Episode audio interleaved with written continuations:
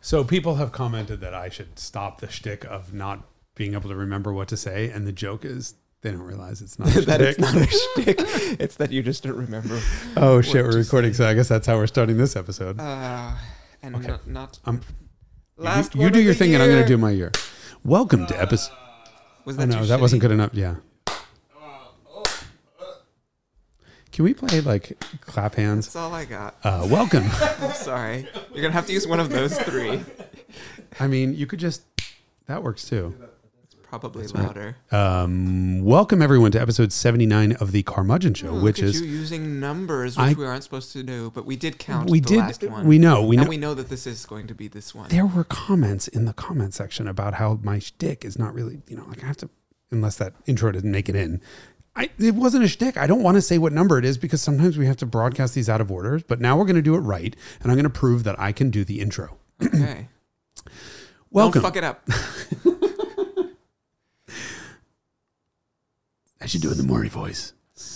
Well, you'll find out about that later. Welcome to episode 79 of The Carmudgeon Show. My name is Jason Cammisa. That is Derek Tam hyphen Scott. And this is part of the Hagerty Podcast Network. In this episode, Oh, yeah. Okay. you can keep going. I'm done. My in work this is done. episode, we discuss Oh, my Citroën, oui. but very briefly. More on that. Uh, more about that anon. Quel dommage. And uh, we discuss the latest episode of Drag Race. Cammisa's Ultimate Drag Race replay. Yes. Cooter. Uh, Jason's Cooter. um, in which we. Uh, easy, Tiger. You got a hairball coming up? Two of them. uh, in it, which is uh, includes some internal combustion and non-internal Mm. combustion, but some Mm. very speedy, all sub 10 second quarter mile vehicles Yes. of varying types and Mhm. price points. Yep. Um, and I I think that's it. Yeah. Okay, so we can go to the. Deet, deet. Oh, and by the way, it's you know holiday, so we have.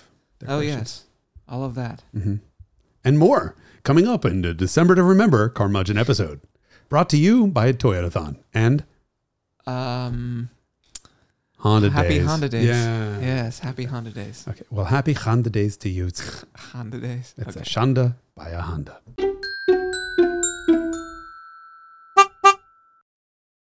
The holidays make people introspective. I feel, Oh, which is why it's so important to uh, Sing- watch the Carmudgeon show.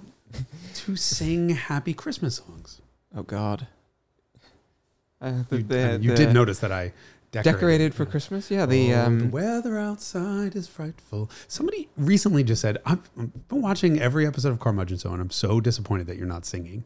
And I'm like, what? oh, You were literally That the only person is- person, clinically insane, probably. First of all, for watching the Carmudgeon Show, possibly mentally disabled. And he was like, "No, no, no, that was funny." But for every one of those, there's one like, please never sing again. Uh, no, all of them are like, "Please never sing again," and it's funny because he's laughing at me, not because he's enjoying my singing. So I'm like, "Fuck you, I'm not doing that." Hmm. You just started though. You were gonna sing the I did it. the rapey Christmas song. What? No. The weather outside is that the the That's um, "Let It Snow." Oh, let no no no no. Uh, maybe it's cold outside. No, Sorry. you, you can sing the rapey one. I'm singing the Let It Snow. This is supposed to be a happy time. Oh, specifically non-denominational for people who celebrate both um, Honda Days and uh, December to Remember, and what's the other one? Uh, the Toyota Toyotathon. one. Toyotathon. Yes, Mm. So that's all three different. non-denominational. Non- that song is suited for people who celebrate all any and all of those holidays. I'm trying to go through the lyrics It's in not my head. Christmassy. Is it? There's no discussion of Christmas in that song, but it is a Christmas song. A- but there's no. It's a winter song. It's a Kwanzaa Right. song. I mean, I also did hang a Volkswagen Christmas lights that I'm waiting for you to comment on. I mean, I would be disappointed if you did not own Volkswagen Christmas lights. And uh, I have one Christmas. You see, you have no Christmas spirit. That's true. Damn it. Next question. um, I like the new helmet. Oh, Uh, yeah, we this were is the, the replacement for the See, helmet. The Linus tree. And actually, I won't hit the, the button because it goes on for like two minutes, but it plays the Charlie Brown song. oh, so this is a real live replica, Probably of, a uh, licensed. uh, un- unlicensed replica. So we're going to get sued. Oh, this is the thing. no, no. that I said a, probably a license. I mean, it says Peanuts on it Oh, right there. yes. So I thought you were saying an unlicensed replica. And It is N. That's how we licensed. get a, a, a lawsuit. exactly. It's got the. Line. It's not for all of the offensive things that we say. No, we don't do that. Never. So, um, I was under the impression that today was going to be an episode on the French car that you have bought them. Uh, yes, but it failed to proceed, and so this episode on the Citroën is also failing to proceed. This episode on the Citroën is brought to you by all the Volkswagens parked out in the parking lot because we both showed up in today. Yes, and it is not With- brought to you by Scintilla, whoever makes the ignition coil in my Citroën. Okay, so that's what happened. So what happened? I was driving, and it, stopped. um, no, it just turned off. While you're driving. Uh, no, it was idling. I had just parked the car, and oh, uh, it just turned off. Yes, I had put like 400 kilometers on the car, um, event free, Mhm. uh, and uh, you know road trip to about, and then it just turned off. New ignition coil seems to have made it so that it now runs, although it runs roughly. I don't know. I need to go and investigate. It's probably racking up an em- enormous service bill at ISSIMI because it happened to break at ISSIMI's shop, and so Mm, they're the ones who are. I bet they have some sort of like magnetic flux uh, electro. Yes, that just breaks Thing that just- everything yeah. there. You pull into the parking lot and it's bzzzt, blasts your car. Oh, Yes. now you need a new computer. So uh, Why are they French? Hold on. What? ISSIMI guys are not French. I should. no, the car is French. Yes, but you know, it's the ISSIMI guys that are Italian, so that are that are frying all the electronics of all the cars in the parking lot. The cars do that themselves. We know this about Italian cars. Thank God you saved that because I'm going to get a screaming phone call and that screen is going to turn into a a, uh, a FaceTime call from the ISSIMI guys. ah, yes. Yeah, um, It's just going to be middle fingers. lots of them. Uh, okay, so your French car failed to proceed, but it was wonderful before then. I haven't seen this thing yet. I know no one. Ha- one person has. One of my friends has. Who who uh, who when I heard it was being dismounted from the truck that transmitted it across the country. I can't speak English, but you know what I'm trying to say I- right now. Uh, he Dismounted from- when he hurried over to when the truck arrived and he saw it and we went around the block in it. He's the only person who has seen it function and everyone else is like, I would I would like to see the Citroen, including ISSIMI CEO. And I I was like, it literally just broke, so you can see it, but you can't ride in it. Well, you can see it. It's in his shop. Yeah, yeah. Um, Static, extremely static. So no Citroën for now. We will have to discuss the CX at a future date. Merde, as the Merde French would alors. say. We could talk about a different French car. Um, did you buy a deux chevaux? I bought nothing of the sort, but I am going to. Are you my uh, are volume you deafening yourself? Are you deafening me? Yeah, I'm deafening. I'm deafening everyone. deafening you. I think that that was just my monitor, or did I turn it down? Oh, I turned it down for everyone. Oh no. Unprofessional. Paolo, can you turn my thingy down? Because oh, you guys are going to get to see Paolo now, or the backside of Paolo. All right, there he is. He can lean in. Oh, oh could just turn me down. Oh, he's bit. not a dog. All these years you had fake news. He was a dog. No, the Didn't you say dog is here too, but there's Paolo's not the dog. Oh, There is a dog. sorry. That's okay. I thought Maybe a little bit back was- louder. This is, you know, now I'm just going to make A little bit to the See, left. I'm giving. A little bit to the left, a little bit to the right. It's fine. Fine. Thank you. I don't really want to hear myself. The problem is I need to hear that. Um, okay, so we can talk about another French car, Bugatti, uh, Bugatti, Hmm, Bugatti, Bugatti, Which one? uh, uh, uh, uh, Pur Sport. Pure sport. It's a very difficult word. So this is a Bugatti Chiron Pure Sport, Pure. right? It, it would pure. be Pure Sport, Yes. right? God, fucking French, man. Um, pure Sport. Pure A, sport. a Bugatti Bugatti. Chiron Bugatti. There was there was a news. I hope I don't have to go find this. There was a newscast years ago that I found uh, that I heard that where somebody was like, and a new car, a Bugatti Veyron. Mm. I just laughed for about six years on that. Yes. Uh, so yeah, we just pulled off um, this past week. It will have launched. Um, kind of the most difficult Last Thursday. last Thursday. Uh, the most difficult to produce um, drag race episode thus Really? because yeah but not the largest. But one terms of the speediest the- in terms of speediest, yeah. attendees. This was uh, this was difficult. Uh, Lucid called, and I've been begging them to please let me uh, do a drag race episode with the Sapphire. Mhm. And the Sapphire is the triple motor Lucid Air. Um, they The it- standard Lucid Air has two motors, Yes. one at each end. one at each end, 600 ish horsepower each. Um, but the pack and the electronics upstream of that is limited to 1111 horsepower on the Dream Edition. And that's the one we did uh, the Icons episode on. Absolutely love the car. Fast as hell. But it did get its ass handed to it by um, the Tesla Model S Plaid, which is also a triple motor in a car drag race. in a drag race, not in any other measurable way.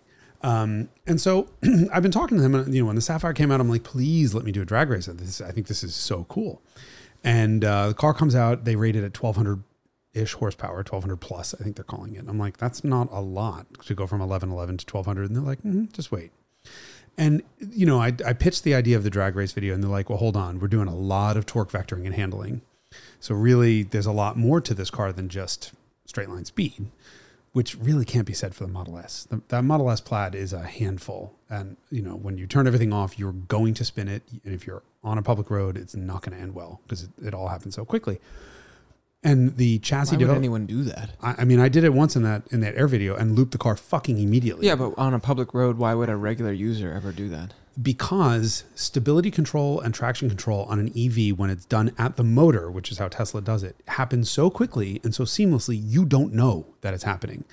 So I drove that plaid in track mode with a bunch of stuff turned down, and I'm like, oh, this thing's a pussycat, does what I want it to do. Turned it off. The first time I hit the gas, I fucking looped it at 80 miles an hour. I mean, a big, Jeez. big, big spin.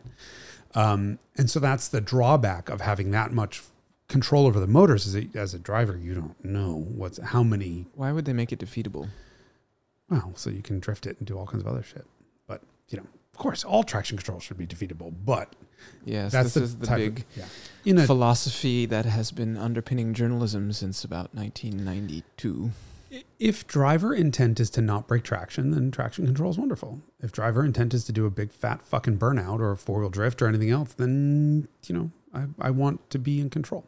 Anyway, so yeah, but if the Tesla is so uncontrollable that it's effectively undrivable, or you're saying you just have to meter your I, inputs? I talked to a bunch of professional drivers, all of whom spun the Model S immediately. We all did, we all exactly had the same thing, and it comes from a you don't know how much uh, management's happening when everything's on.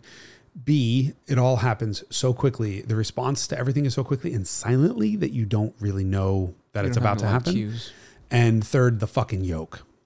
The yoke is the big problem because I started to get sideways and there was no steering wheel when I went to grab for it. And by the time I processed that there was no steering wheel where I needed to be, it was already too late. Um, and so both feet in just spun it right off the track. Um, it was not a good, not a good moment. Thank God, nothing, no damage happened. Um, Probably but, because it wasn't a Tesla owned car either. What do you mean? I mean, that's why no damage happened. No, particularly oh. good why no damage oh. happened oh, because oh, yeah, it was, it was not a car owned by Tesla. Yeah, it was a guy that we were renting that from Turo. Yes, because Tesla doesn't. No, Tesla doesn't provide test cars. Yeah. So we rent them and then disclose everything to the owners. And as it turns out, this guy was great. He was so cool. Um, let us do anything we wanted to the car, and he watched the videos and was very happy about it. But um, Lucid's chassis team is really good. Like that air, even when everything was fully off, which was not actually supposed to happen, I broke it while we were doing the filming um, by towing it to charge, charge it with a, uh, a Ram TRX. Nothing to see here, folks. Nothing to. Oh, 52% battery. Nice. Nice. Let's some more aero drag. We'll get out of the slipstream. Give me some drag make that T-Rex work for its money. I don't think we've ever talked about this on the show, but we had a circuit breaker trip. The car didn't charge. We had a full day of filming, and we're like, uh oh, we're at like thirty-seven percent. Oh, you charged is, it regeneratively? Uh-huh. um, and it worked. It worked perfectly. We had a, an 800 horsepower Dodge Ram, and we just dragged it around on location at the at Willow Springs on the you know on the sort of service roads and going up the hill. This thing was it was like red line full throttle, pulling the a 50, 300 pound, 5,400 pound Lucid Air up this hill. And the Lucid was getting between 50 and 70 kilowatts. Um, so it was effectively like fast charging. And we did this all day. We dragged it, you know, we would charge it. And anytime it was, we weren't rolling cameras, it was being dragged and charged. But at one point I pissed it off um, because hill hold was on. You know, take that car's got hill hold or, or sort of brake hold at, at, a stop, and I told the driver of who you know, the, the driver of the TRX not to move, and he floored it. Oh, I know who this was. um, because not so much as connection between brain cells. And so it started dragging the car, and I just touched the gas pedal to un to, to release the brakes. Well, the computer is like, I'm stopped, everything's fine. Whoa, I'm being pulled. And boom, it set off every light on the car. So I had no traction control, no stability control at all. I mean, I've never seen so many error messages in the car. On a Oh, car you never life. drove my Alfa Romeo 164. That's true. They do that every time you drive them. At one point, I was like, "How can I get the?" There's an, a row of warning lights across the bottom of the cluster of that car, and I was like, "Can I get every single one to turn on?" You don't want the oil pressure one. That's the only. Oh, that one was on by default because the sender was bad. Oh, okay, good. Yeah, So then you that- then pull the e-brake and you're done. to put on the hazards and the front and rear fog lights and the rear defroster. Well, here's the thing. Check engine light was also on. I guarantee you, it was never designed to have all of them on at the same mm-hmm. time. So the current then- draw will like burn through the circuit board, and then the car will catch on fire and die. yes. Yeah. So we didn't get all of them, but I No, think I probably got at least a B minus worth of the lights on. Anyway, it sounds like you did better. Anyway, so yeah, we broke that, and uh, so while it was in limp mode, I had an engineer in the car with me, and I'm like, "Get out!" And he was like, "Why don't I just get out?" And I called Anthony on the radio, and I'm like, "Get the cameras rolling now. Get a camera on the van. Get a drone up in the air. Just I don't know what this thing is going to do, but let me go to the skid pad and find out." Um, and if you watch that episode, the, right in the intro, you see the car doing a full opposite lock, four wheel drift donut, and I blew the right rear tire.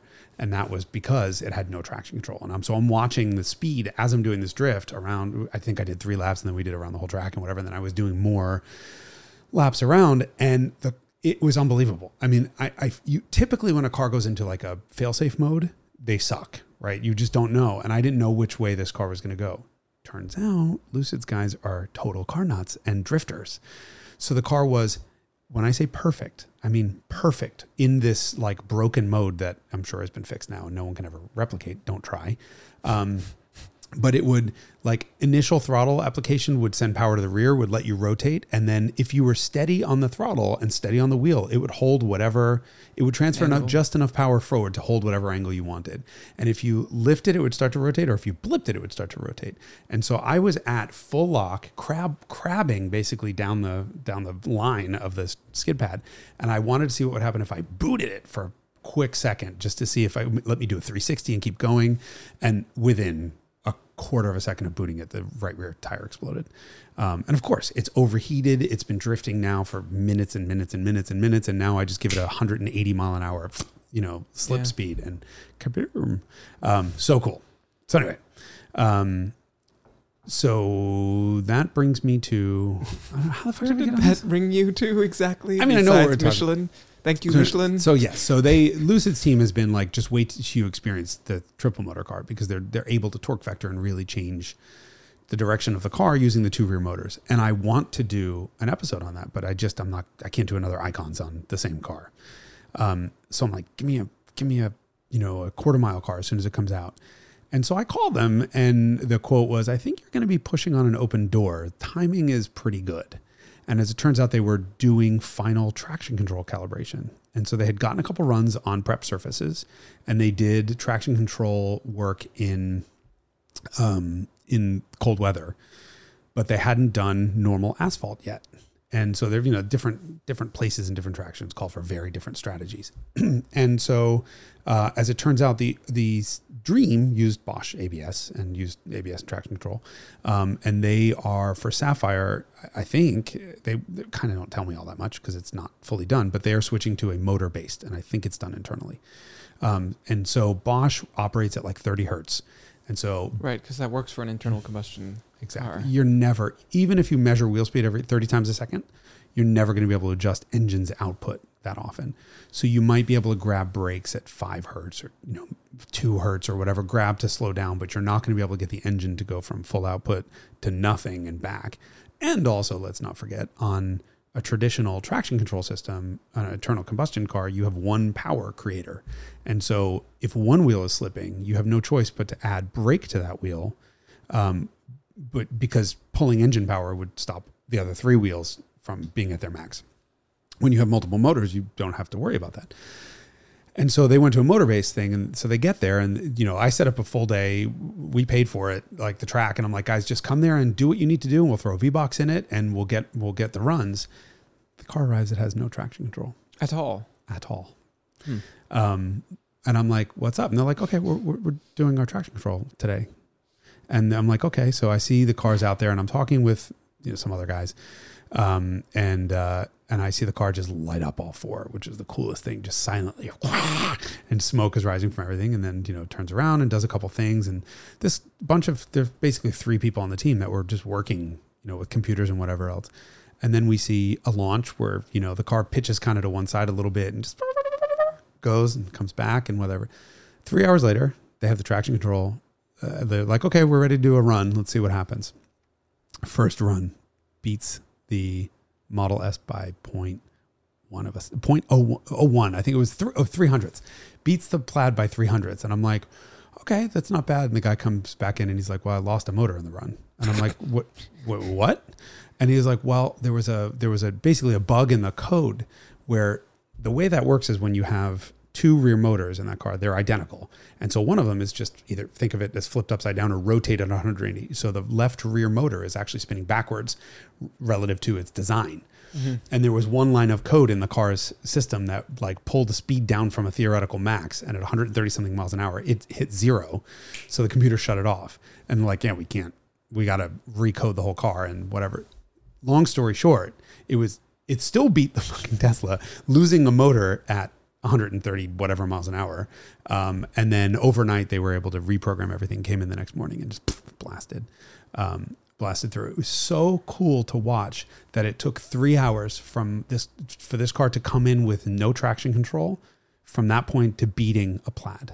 Presumably they have some baseline data from I- the existing cars Yeah. and all that stuff, Yep. but But basically, according to the guys that worked on it, they're looking at a target wheel slippage, and they've determined what how much tire slip you want, how much slip between the tire and the pavement, and the car can could, in theory, adjust that the output from zero to zero or like full 600 horsepower to minus 600 horsepower and back a thousand times a second. You can't do that in reality because you you'd sort of excite vibrations in the driveline and break everything. So they have to smooth it way out.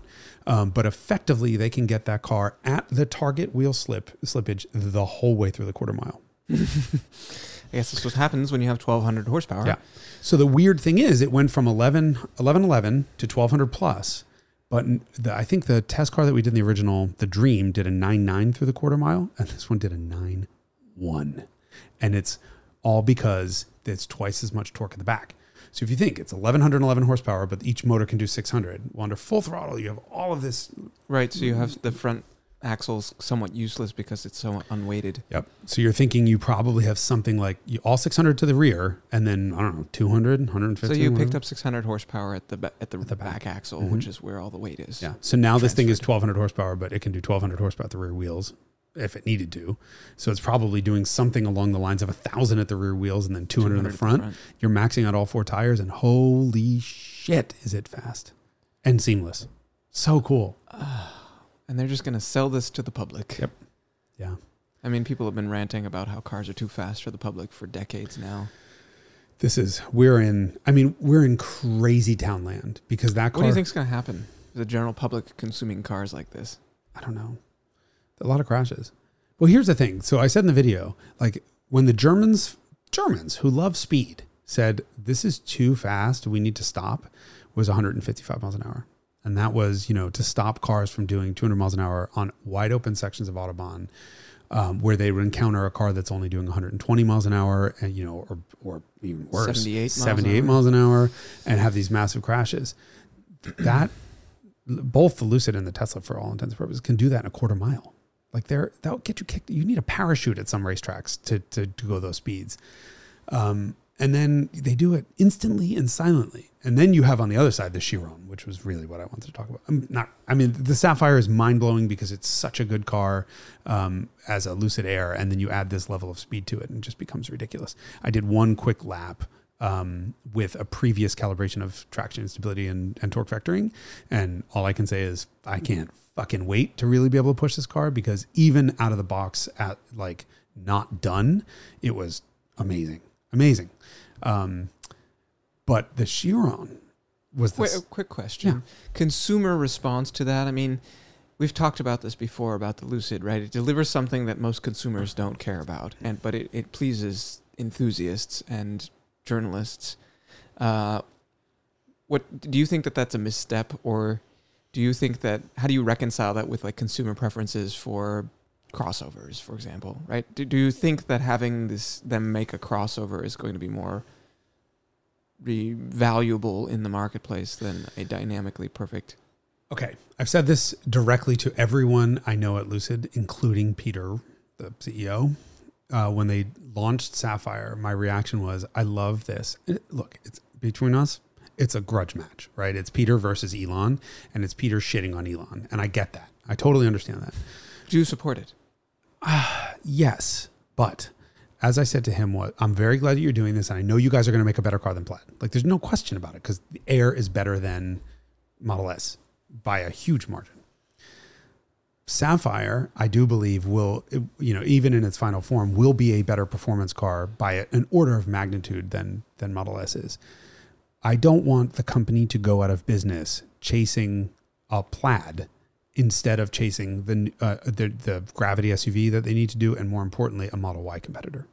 Because if you look at Tesla's sales, right, what what the grudge game would be would be all lost if Lucid goes out of business trying to beat Tesla at its own game, and I don't want them to. I want competition in this space, and so I'm nudging them all. I'm like, this is great. Move on, move on, move on, and I'm kind of torturing Make them something that's going to sell to the the unwashed masses Right. who just want a device to get from here to there. That's an EV, right, uh, which and is is a where crossover Tesla because that's what everybody demands. Right. And so Tesla had to do this performance stuff to, to establish the credibility of A, its company, and B, EVs. And I think they've managed to do that. And so they had what I call first mover disadvantage, right? Everyone was against them and they had to they had to do more to prove their the worth of an EV and instruct the world that you actually do want an EV. Um, Lucid isn't taking advantage of that. Lucid should have the second mover advantage, which is they can bypass all that and just go make a better product that sells. And so Lucid as a luxury car company obviously doesn't need doesn't I guess want the volumes that Tesla has now, but I don't know. And I just don't know what the company's I have no way of knowing what the company's business The plan Gravity like. is a what hundred thousand dollar apparatus. Gravity is think of Gravity as Model X. It's a SUV based on Okay, um, on air. And the next product up, I suspect, needs to be a midsize A SUV, a Model Y. hmm And I just, I love that Lucid is doing this, and I love how well Lucid is doing it. But I want them to survive long enough to continue to survive. I mean, that- that's still a perfectly premium space to be. You say as a luxury maker, like that they shouldn't. I mean, that it might not be counterproductive to go there. But I mean, if you look at Mercedes Benz or BMW or Audi, there's plenty of stuff that they're sort of trying to move in the forty thousand dollar window. So even if they're still a premium maker, I mean, that's what a three series costs, right? They're like forty grand. 50. Yeah. I mean, the average transaction price is closer to 50, but I would guess. Yeah, you're right. I mean, th- but the thing is, you just, they started with a luxury sedan and no one's buying luxury sedans. I mean, if you look at the Yes, trajectory, it's the nicest those- house on a on a block that's been abandoned Yeah. in Detroit. Right. I mean, it's a little bit harsh, but yeah, the trajectory is not the right direction for luxury sedans. And so I understand why they did it. It's to establish Lucid as a competitor to Tesla. And that was the right, okay, they have Model S, we now have this. But guys, move on. I just drop your pencils, move on. You, you beat it. This will be, and I put a big asterisk here, the fastest or quickest accelerating production car in the history of the world. The asterisk is I have not yet tested uh, Battista, Pininfarina Battista, or a Rimac Nevera. Um, and I think Nevera will be considerably quicker than um, than Sapphire was. But But it's also like a seven figure thing that's for like. So is the. Chiron. So is the Chiron. Yes. To that to that point. But until the Nevera, so here's my thing: when the car is added to fueleconomy.gov, which is EPA's actual website, as being homologated for sale in the United States and being range tested and efficiency tested, then I consider it a production car. Sapphire is not yet a production car, but I have every belief that it will become one in the next couple of months. So I was happy to do that video and call it. I said, this will be the quickest accelerating production car we've ever seen. Um, Nevera is not on the EPA's list. And so apparently it's coming and whatever else. But until that, until I see that on the list and I see someone doing actual instrumented testing on it in a controlled environment, CarWow, you know, Mat Watson drag raced the Nevera and it was in the eights. I think it was like 899 or 898 or whatever. It was way faster. Um, Way faster. Way faster. Two tenths. But yes, at nine seconds, two tenths. but I mean, the trap speed was like fucking 20 miles. I don't remember. It was a while ago. I watched the video. Trap speed was far in excess of what the what Lucid did. But I don't have one, and I've not seen one, and it doesn't exist yet. It's not oh, will. really a mainstream consumer product anyway. That's awesome. Well, two hundred and forty thousand dollar Sapphire isn't a mainstream product either, but it's certainly yes, a but lot the number more. of people who could, would spend two hundred and forty thousand dollars on a car is very different from the number of people who would spend two point four million dollars on That's it. true. That's true. Also, two hundred forty thousand dollars on a five passenger lu- luxury sedan That you that's drive a every day driver. Yeah, is yeah. different. Yes. than a couple million dollar toy. Um, interesting. It was an interesting case. I mean, I, you know, I'm I'm very curious to see where the EV world goes from here. I mean, Lucid's got it right in terms of range. They they have range and speed, unlike for example Porsche with Taycan. Taycan got speed ish. I mean, it can't even come close to keeping up with a Plaid, so it would be left in the dust by uh, a Sapphire. Um, but the you know the Air gets 500 miles of range, real world from what people are seeing. Mm. I haven't tried it. I mean, I certainly didn't see 500, but I was driving like a lunatic and um, on back roads and whatever, it was way over 350. Um, that's real, real range. I don't want to be in the car for 350 miles without stopping. Um, or mu- I shouldn't say, I, w- I don't want to be in the car for much longer than 350 miles without stopping. So, um, but the wild card there was the Chiron. Mhm. That was nuts. So you've driven Veyron. Mhm. Which ones? The last one, the Super Sport. Super Sport. Okay. So you drove the best one. Yes. the Veyron 1000 horsepower cars and the 1200 horsepower cars were different cars, different tub, different everything. Um, and the 1000 horsepower cars, think of them like uh, Audis with a rocket ship strapped to the back and the world's worst shocks. I mean, they just, they rode really hard, but they were fast as fuck and isolating. The 1200 horsepower cars, I think of like a, a plus size Lotus Elise. Yeah. Um, so my impression, two my two really strong first impressions of that car were one, it rides really hard. I expected it to be more luxurious in Mhm. terms of how it rides, but it rides much more firmly than a 458 Italia or a 991 GT3. You know why? Uh, no, tell me. Sidewalls. Mm. So the tires, to, in order for the tires to be able to cope with 250 plus miles an hour and 4,500 pounds of mass, have to have outrageously stiff sidewalls, and so impacts are really sharp. Yeah. So that was one of my first impressions. The other one was that uh, it felt a lot smaller and nimbler and like agile and s Mhm. much more sports car than I was expected expecting given a what I'd heard about Veyrons generally, which presumably is actually the first cars, Yep. uh, and the car's just weight and physical size. And the other thing that uh, really stuck with me was how small the car is inside Mhm. like how it this is something that really struck me actually was you could buy like a Hellcat or a Ferrari FF and go 200 miles an hour and have space for four humans and 200 pounds of dog food and groceries and shit like that and it's a functional daily driving car Yeah. and the difference between 200 and 268 miles an hour is that there's like barely enough space for two people inside and the trunk is literally like the size of a briefcase like not exaggerating like quite literally a briefcase goes in there but like if you had like a duffel bag that No you way. put in the overhead bin like a soft-sided duffel bag it doesn't fit in the trunk Correct. of a Veyron. And so what that said to me is, and this, the transmission tunnel is very wide, uh, and so they're just like, wow, uh, like where in a normal car, sixty six percent or if the car is mechanical shit and the rest of it is empty space for stuff, mm-hmm. that ratio goes to like eighty nine percent is for a car, and then like eleven percent is for stuff. And the rest of it is mechanical systems, heat exchangers, oil coolers, transmission that weighs a thousand pounds, like all You're that not, shit. You're not far off. Yeah, yeah. Because the powertrain together, engine and transmission is 1,600 pounds. Yeah.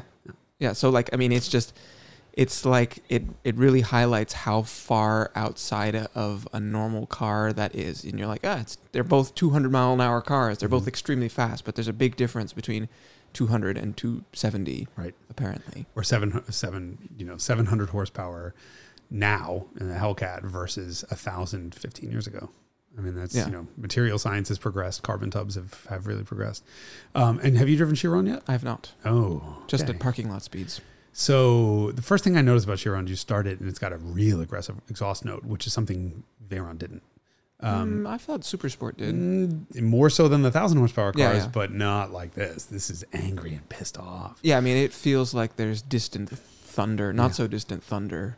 This one, especially cold start when it does that cycle. Yes. I love it. Um, my when I did a, I don't I think I ever did any instrumented testing on Veyrons, but I definitely did launch control, and it was pretty tepid. It would you know 2,500 to 3,000 RPM, would dump the clutch, but it was a very gradual clutch engagement, and so you get a whoa, and it would go. I expected Chiron the Well, same Well, they're way. trying not to blow up drive shafts. Yeah, absolutely. And you know, it's also kind of undignified to do a you know huge launch, which they did not concern themselves about about Chiron. So I saw the Chiron because they had someone breathing down their neck in terms of like pace. right. So I expected the same sort of launch, and I looked at the zero to sixty numbers. Car and Driver had posted a two four for a regular Chiron, and so I had That's for the- like a tenth off of the Veyron, the fast Veyron. right? Yeah, they weren't that they weren't that much quicker, but it's you know traction, um, and so I thought it'll be you know a tepid the launch. same but more. I w- couldn't have been more fucking wrong. First of all, this is a pure sport. So the Pure Sport has, you know, in addition to the fixed wing and some of the visual stuff, has short, way shorter gear ratios and Cup 2R tires, which are notoriously difficult to hook up in the cold, which it was when we did the video. Um, and so, I you know, uh, uh, launch control, I think dumps from the clutch from like 2,500. or- It's not a lot. Maybe, I don't even think it's 4,000. It's not a lot of revs. And so I get in this car, I strap all the equipment to it. And, you know, the way we do this video is I go and get the numbers before. So full tank of gas, everyone's, you know, it's all just done scientifically fair. And the first launch I get is, and then you let go of the brake, and the fucking clutch dump is possibly the most violent I've ever felt in my life. To the to the point where the whole carbon tub rings. It goes boom. Like there's this huge fucking clap of like Forces. forces. Immediate four wheel burnout. Fucking boom, immediate. All four of them lit the fuck up because it, it must go. It must be trying to build boost or something as it's doing the thing. It's psychotic. Nothing prepared me for it. Nothing. Like I've never felt a launch like that. This is different from even an EV where they're like you have to put your head on the headrest before you. EV is different because it's it's uh you're ramping up in that quarter of a second or whatever you're I mean it's halation like a, a Model S and both the EVs got off the line way quicker than the Bugatti did. Way quicker. Like probably a good It's good quite surprising yeah. in the video. But the the Veyron goes from 0 to four-wheel burnout in the same amount of time that an EV goes from zero to full acceleration. So you get this thud followed by wheel spin and whatever. That's the most violent part of it. It's the acoustic and like it's Sensory, crazy. textural Yeah, it was wild. It was kind of amazing. Um, and so I think I did three or four launches total before I got a really, really one that I felt good with. And that one, the tires hooked up. I think I was looking at the data. You can kind of see where the tires hook up because there's a little squirm. And I think 80 something. So it did a perfect four wheel burnout the entire way till 80 miles an hour. Um, and I got a 2 1. Uh, no, a 2 3. And it was a really low 2 3, a couple more hundredths off of it, and it would have been a 2 2. So I think if it was warmer out, I would have gotten a 2 2, but I was never able to better that one. Oh my God, that thing is violent. Gear, there's all kinds of gear whine. There's all Like this crazy noise. Oh, Well, also coming out of an EV, you're you're desensitized. You you're understimulated. true. And then you get into something that's like peak internal combustion. That has always been my impression of that car is that it's really like a testament to it's it's, it's an ode to internal combustion. It- there's never Uh, going to be a is car the faster. is the top speed um, limited because it has shorter gear ratios, or do they leave the top ratio the same? No, it's 217 is what Bugatti publishes for it. that's the top speed. Yeah. Oh, it's way way, way, slower. Oh. Remember, the regular one is 237, 231 on on the street key, right? You have Yeah. to, but uh, this one is 217, and I think it. I did not Is get a chance to gearing really. do- I think it or- might be. Yeah, Hmm, interesting. It- it's either gearing or because they can't move the wing. Remember, Oh, on the regular one they go to drag. Either way, I mean, the way that fucking thing pulled. So the Lucid obviously is the first of all, Plaid is completely disorienting, completely. Luc- Lucid, I didn't really get into the car until the end of filming, and the battery was way lower. I mean, we had Randy driving it, we had the the Lucid guys driving it. To, you know, to me, it doesn't matter who's in the car um, to get the numbers. It's pressing a pressing a pedal. Um, but when I even with a with a low battery, it is genuinely oh my god, I can't believe it pulls this hard and never stops pulling. The Chiron was different. The Chiron was the the world's most violent thud with the the whole cabin ringing for a, for a second, and then a four wheel burnout where you're correcting for wind and whatever else is shoving the car sideways one way or the other, and then a shift, shift, shift. But every time it shifts, I think it allows more boost hmm. because it just it shifts and then it gets even faster and shifts and gets even faster, and that's disorienting. Motorcycles are like that too. They'll torque limit them in the first few gears because you don't, That- you can't put it down. Yeah, and well, that's okay. That's something I'm not used to feeling. I mean, Ferraris do it obviously, and it's disorienting in them. Yeah. where every time you grab a gear, it's even faster. Like this is even if it's not faster, it's just as fast, and that doesn't map with your to brain. what to Yeah. what your expectation is because Yeah. if you've driven any car, you know, first gear, okay, that's uh, pretty good. yeah, and you'll then get by the time half as get much acceleration in gear, second. yeah. Yeah. Yeah, I mean, it really is. We're used to running around in 200 horsepower or 100 horsepower or whatever cars. Yeah. Um, what a car. I fully expected to not love the way that Chiron looked in person. Wrong, wrong, wrong. It got unloaded off the truck and I was like, "Ugh." Yeah, So and it's not even the most elegant colorway or whatever you want to call it. that color way, Color scheme. color scheme. Yeah. I Colorway really thought is a red, sneaker, sneaker term. uh, red on the front, black on the back. No, I would have done like Bugatti Racing Blue or whatever. Beautiful. Yeah. Yeah. Every piece of that car is a piece of art. Oh, I just loved it. I loved it. I, I really am so disappointed. Not really. I mean, I'm not disappointed, but I'm, I can't wait to finally get a chance to drive one on the street because I think that thing is so much more raw, especially the Pure Sport. I mean, I can't imagine the regular Chirons this way. You hear everything. Um, it was, it's a hell of an experience. And the fact that the fucking air beat that is just nuts to me. I mean, here you have a four and a half million dollar, you know, Yes, eight liter.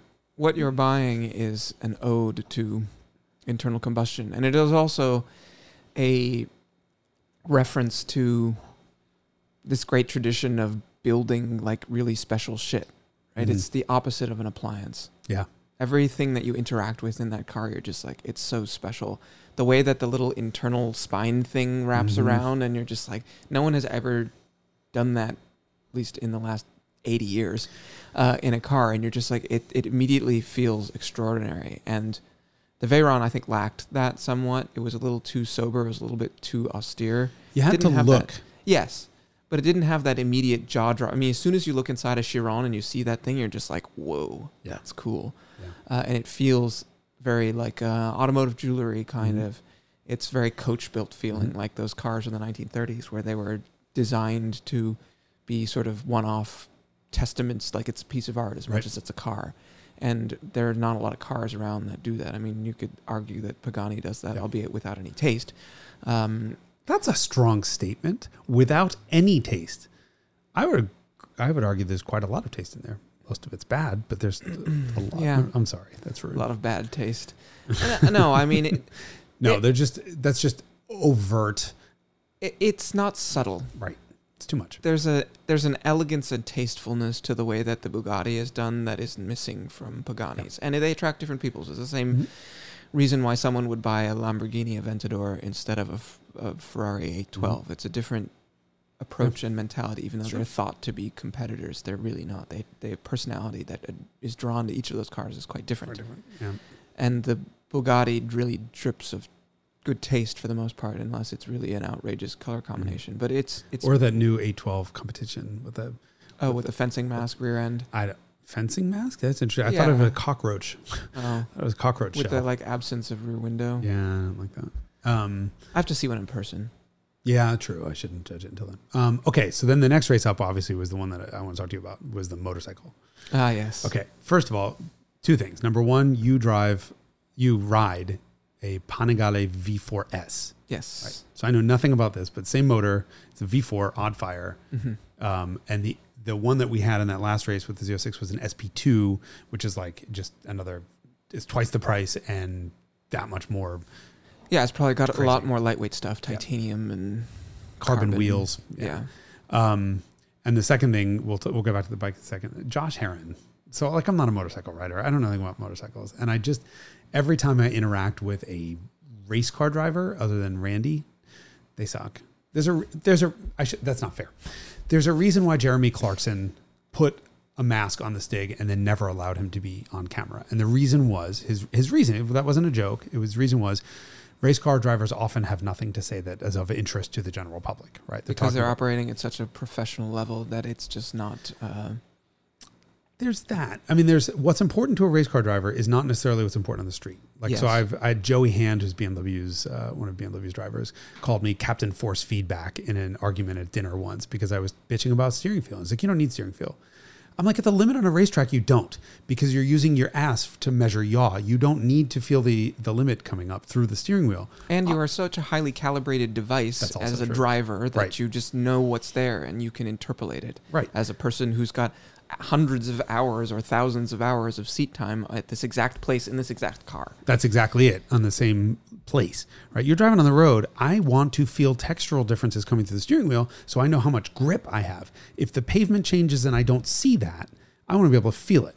And, you know, this is like saying, you know, he should be him calling me Captain Force. It was funny. I really liked him. He was a lot of fun, actually, um, especially to, fun to spar with. But I'm like, what? So next, you, you know, you're to say, well, you don't need a fucking radio in the car. You, who needs a radio in the car? You can amuse yourself. No, race cars and road cars are different. Um, but a lot of them are very focused on the minutia of like, okay, they're you know the way it turns in and the roll stiffness, whatever, blah blah blah. So I expected like motorcycle rider to be just uptight and just like whatever. This guy shows up with his OnlyFans helmet on, and he's not OnlyFans porn. He's like OnlyFans content. Um, and What? Yeah, they they're doing a content push. I didn't know this. I don't know. I haven't actually been to his Josh OnlyFans? Herrin OnlyFans, but they uh, apparently there's there's an OnlyFans like subsidiary that's SFW, Safe for Work, um, and it's like motorcycle content, whatever. Um, What? Yeah, but you'll have to check them out. Um, you, I, I didn't yet. I just haven't had a I'll chance. make sure I don't do But- it in a corporate environment. No, it's SFW. It's safe for work. That's the idea. Is it's like there's the OnlyFans, NSFW, and then there's this. Anyway, shows up right away, joking around, just dedicated to the crap. Understood where the camera was, what he needed us to do, what he needed, what we needed him to do. Every single race, not one incident, not one stall, not one sideways moment. No, he's just unbelievable as a rider and so much fun to work with. Um, so like you'll see on this, if you guys haven't seen it yet, the episode last week, he genuinely cracked me up by giving me the finger in the middle of it. You know, like I walk over, I'm like, sit up. And we had him like sitting back on the motorcycle, like relaxing while the tire warmers are being taken off. And I sit up and I smack his, his, his foot and he just fingers me right in the face. It was so funny. Um, I, I need to now bake in more motorcycle stuff just so we can work with Josh. Yeah. Um, I mean, there is ongoing requests for that type of content. Even in the Carmudgeon comments, people are like, "Hey, can you guys talk about motorcycles?" Here we are. We're talking Here we about are. We're talking about motorcycles. So, all right, how do you? That thing is so fucking. First of all, Josh racing the Lucid kept getting off, and I thought he was going to be upset. He killed this bike trying to get a fucking better time. So Ducati asked Ducati's PR guy was unbelievable because when I first called and I'm like, hey, so we're going to borrow a friend's uh, S2 and uh, or uh, V4S, sorry, and um, we're going to run it, and Randy Pobst is going to ride it. And he, the guy was like, who? And I'm like, Randy Pobst, and he's like, who? And I'm like, SCCA Hall of Fame race car driver, Randy Pobst. He's like, you said car? Yeah, no, no. Uh, we're going to get you an SP2 and we're going to put our factory rider on it. And I'm like, yeah, but he's like, no, no, no. That's what we're going to do. We'll have him there on Thursday. It was like that fast. He was unbelievable. And then Josh wound up being awesome. So they won the race against the Z06. They weren't supposed to. Handily. Well, everything I saw online was that the S like that SP2 did 10.4, 10.5, the Corvette did 10.5. I'm like, okay, this is going to be an amazing race. I always go into these productions trying to put together a race that I don't really know who's going to win. You were seeing 10 fives? That's interesting because the 1199 was under 9. It was under 10. Mm, yeah, with this I'm the old one. I'm what SP2's new. It's not tr- in that many people's hands. So the videos that I saw online are, I think, yeah, it's amateurs. just random. I mean, that's the thing. Not so you, amateurs, so you were going. You were saying that, that when you do a run in an electric car, it's just a person pushing a pedal. You get to the Veyron. There's some element of skill involved in keeping the car pointed approximately in the right direction. Then you get to like a manual transmission car, and then the launch starts to become important. And then you get to motorcycles, and it's like the, the variation in technique for properly launching a motorcycle is just like tremendous. I bet, having never really been a motorcycle rider, I could have gotten a 14 or 15 second quarter mile of that thing, maybe if not a 22, and it would have wound, wound, I'd have wound, and, and I would have wound up in the hospital. He just consistently banged out. So anyway, that that was 06 run. He was so much faster than we expected him to be. You know, he was dumping the clutch at like 10, you know, Thousand 10,000 RPM. RPM. yeah. And, you know, and then managing, usually he was able to transfer enough weight forward that To keep the you know, front to keep tire on the ground. Ish. But he was But he's riding with all aids off. Oh, everything turned aids. off, and he's standing up. He's doing wheelies. I mean, towards the end of the filming, he was just having fun with it. And so, you know, you, we filmed the race two hundred fucking million times. Um, right, so he's starting to get bored. So he's he like, was. I mean, to watch him beat a Corvette Z06, which is a 10 and a half second quarter mile car, without ever having the front wheel on the ground was just fucking awesome. And he was he was having fun. This time, I Ducati, I'm like, hey, look, I got a I got the Sapphire coming. You guys got a nine five. Um, he's they're like, oh, no problem. We'll get down to a nine three, no problem. And I'm like, how? And they were like, well, we have an Akrapovich exhaust, Akrapovich, I don't know how it's pronounced. Um, no one apparently knows how it's pronounced. I think it's a Krapovich. Akrapovich? Yeah. so. We, we were talking with everyone, and everyone's like, I think it's whatever. So there was an Akrapovich exhaust and a tune that they can do that the, the I think the dealers even sell. They were going to do that, plus soften the suspension, lower the fork, a couple things. And I'm like, yeah, sure. They they couldn't get the exhaust in time. Oh, So they tried so hard. couldn't. Yeah, I mean, we we gave them three days notice, and it, like two of those days were over a weekend. So, n- fucking hats off to Ducati for trying everything they could, like genuinely amazing to work with. And so Josh is like, I don't know, there's some there was more left in there. They send uh, this guy named Fuzzy out. He's the tech. He was there the first time too, and he was like, "Don't be nice to the clutch. I have it's 20 minutes to replace clutches because it's the dry clutch." Holy shit! Yeah, and it's right there. You Yeah. don't have to take anything It's, out. he did it. It was like 10 minutes. It was amazing. But to watch just, you know, you see in the video, Josh, you know, sitting there, nah, the throttle. fucking pinned wide open and just boom, let's go to the clutch. And you hear it. That first gear is like 100 miles an hour on that bike. Um, it's like seventy. I thought this one might, I don't know. It I might thought be they were taller it like- geared. Holy shit. But just to hear that clutch fighting against 200 horsepower and yeah. and 400 pounds Yeah. of motorcycle. Holy shit. And its fastest run was actually like the third one, I think, when the clutch was slipping a little bit longer. So it actually grabbed, fully grabbed in the meat of the torque curve. Mm. Because a couple, of the first one time it bogged. And then um, when he got the new clutch, because we replaced the clutch in the middle of filming, I mean, it was, he was that hard on it.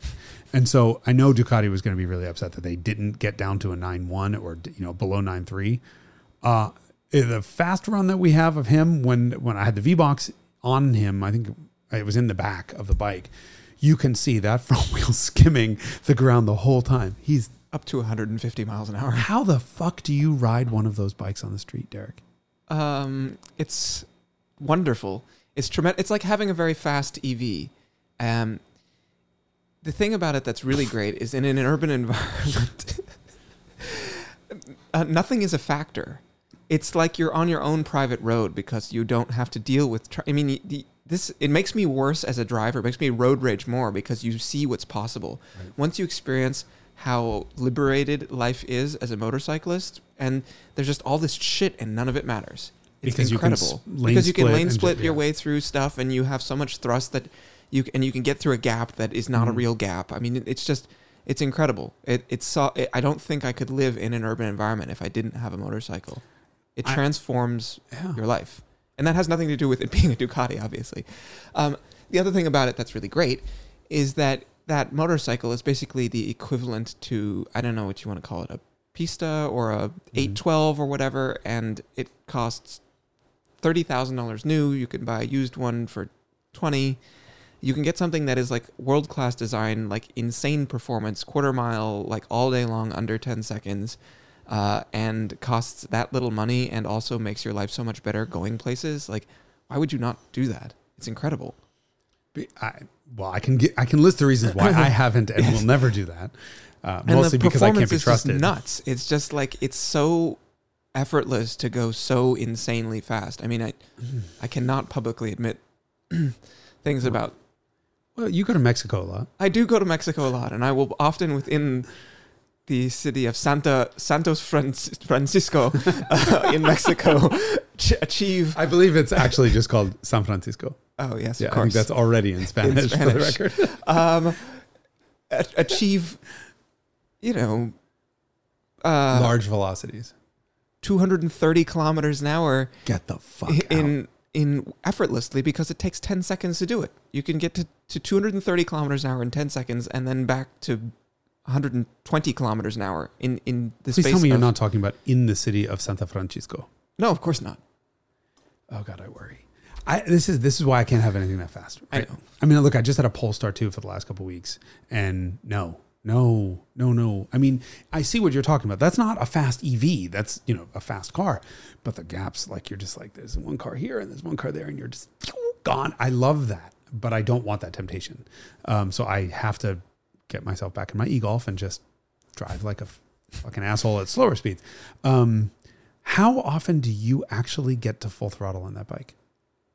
So this is like the conversation we had about the F50, which is that you can use because it is, I don't know, it has 200 horsepower, 215 horsepower, uh, and the torque is like 96, mm-hmm. and it's at like 96 93, 96 Pound pounds feet, of yep. torque, and it happens at like 9300 RPM mm-hmm. or whatever. The torque, the torque peak's very high, mm-hmm. and so this this very non-linear acceleration, which means you can floor it at 4,000 or 5,000 RPM, and it's very different from keeping it. If you keep it, the thing that's really scary is keeping it pinned as you get close to redline because it just it like the feels like this the pace of acceleration exponentially increases, uh, and so if you you you pin it at four or five six thousand RPM, you can do that, and it moves like in a way that you're like, this is sufficiently fast and it's very speedy, and I have no desire to go more.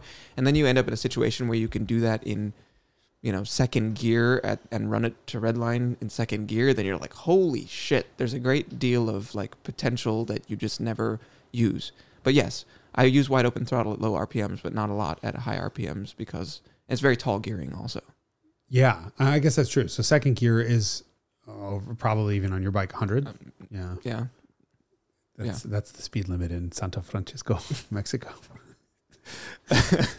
Uh, this is why I love slow cars. I can't. I can't No, I know. I mean, but red there- line in but every so- fourth is 110 in, in you know most of my cars. Yeah, but when you have a like loan on something genuinely fast and you like get sort of spoiled by it and you get used to the pace that that enables and sort of like the superhumanness of it, EVs are really good at this. Yeah, No matter, I mean, any EV that's four or five, six hundred horsepower, just the instantaneousness and the availability, just pulling out into traffic, you get used to doing things that are just feel like they violate the conventions of physics. well, and certainly of typical driving. Right? Yeah.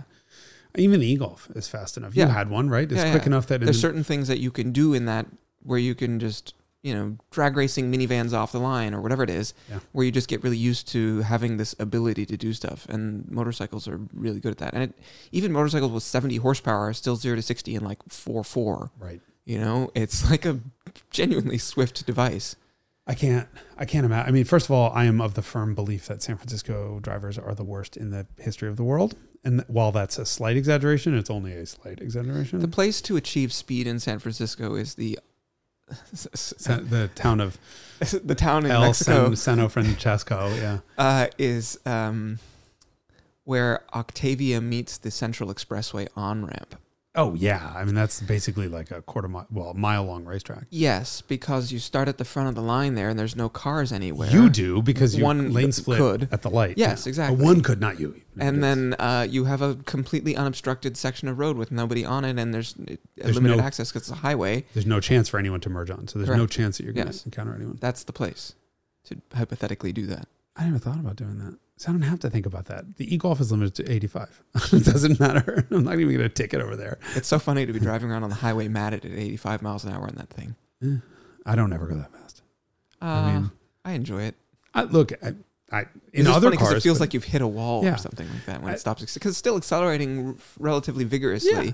at 85 miles an hour. It's like reaching the limiter in an old German car when they were limited to 130 right, miles an hour.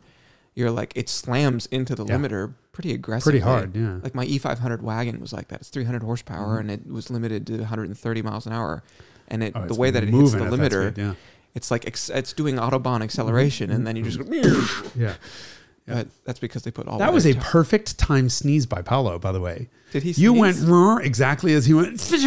I wonder if even I didn't even hear. hey audience, did you hear Paolo sneeze? You're a cesspit of filth and disease. Put a mask on. Aren't we all? I know everyone's sick right now. So I'm so Yes. scared. I'm well, genuinely that's the scared. Christmas present I'm scared to leave the house. Like I'm genuinely scared. Like not I'm doing it, but I'm like genuinely uncomfortable everywhere I go. And then yesterday I pick up a friend and he's, his voice is like suddenly a little deeper, and I'm like, uh, open the window and I'm like, my head's half out the window the whole time. He's like, I'm fine, and I'm like, mm heard that before. Mm. also, did I just inadvertently do the Maury voice from Drawn Together? That's right, Andrew. This is a TV I've never heard this that- in the. Oh my god, you've never seen Big Mouth? Oh, I not not yes, Drawn Together. Big yes, Mouth. I'm yes. sorry. Yeah, Yes, yes. He's a hormone monster. Yes, yes, yes, yes. Touch yourself, Andrew. Yes, yes, yes. I Yeah, oh my God, I I've could seen be- a few episodes. That's your Christmas present from Jason Cammisa.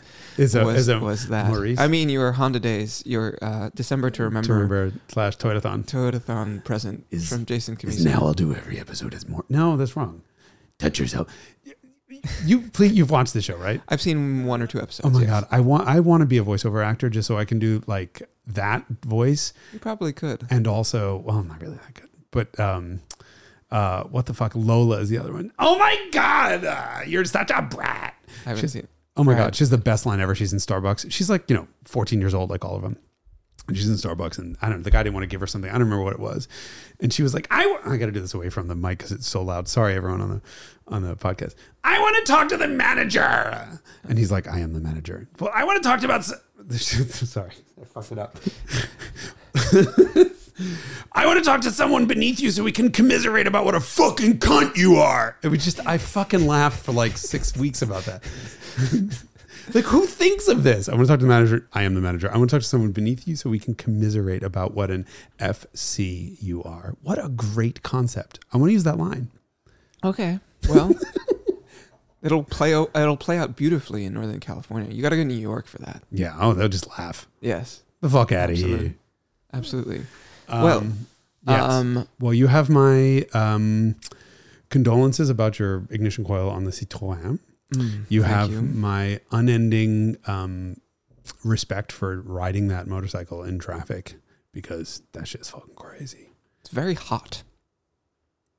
Temperature wise. Yes, Why? because the exhaust goes right under the seat. Ew. So it's got seat heaters. Yeah, whether you like it or not, and the fans are always on. It's miserable in, at that sort of thing. The V2 is definitely the choice. Same bike with a half the number of cylinders. Really? Yeah, I so is your next one going to be, you're going to. Nope. what you've just said is, I want to be miserable. yes, that's right. Really? Okay. Well, Isn't that why you buy cars? Every one of my cars is. Yeah. Yeah. Except the minivan. Minivan doesn't make me miserable. All right. Well, this has been the final episode of the Carmudgeon Show for this year. Oh my God. That's it. We'll see you next year. We will. We'll be back. Hopefully not with one episode a week because I can't deal with this shit. Sorry, just kidding. We're Um, not doing one episode a week. We have been. Nearly, very nearly. So this is the last one of the year because the next two Mondays fall on observed holidays. So it'll be the December 26th and uh, January 2nd. So we're actually going to twenty take those- seventh, I think. Is whatever the fucking Monday is, whatever it is. But either way, uh, we're going to skip that. So we'll be back uh, the first full week of January. And Don't forget to Mhm. tune in. Don't also forget to subscribe. yeah. It just occurred to me that we never asked people to. Well, I don't care if you like, but uh, Is that your, like, is that your like dating subscribe. profile thing? I don't care if you like, but subscribe. uh, but not to my OnlyFans. I don't have an OnlyFans. Just to clarify, I have even for. I have only one fan. It's my mom. Uh, but yeah, probably subscribe. I think we should do. Yeah, the last one of the year, we should tell people to subscribe to this. After this was episode 79, right? So after 79 of these, we're like, oh shit. You should, should tell- we should probably, probably subscribe. subscribe to this. Um, but yeah, see you next year. See you next year. Also, I have to sneeze. and we're out. And we're out. Damn it, I can't do the voice. and we're out. Ah. Oh.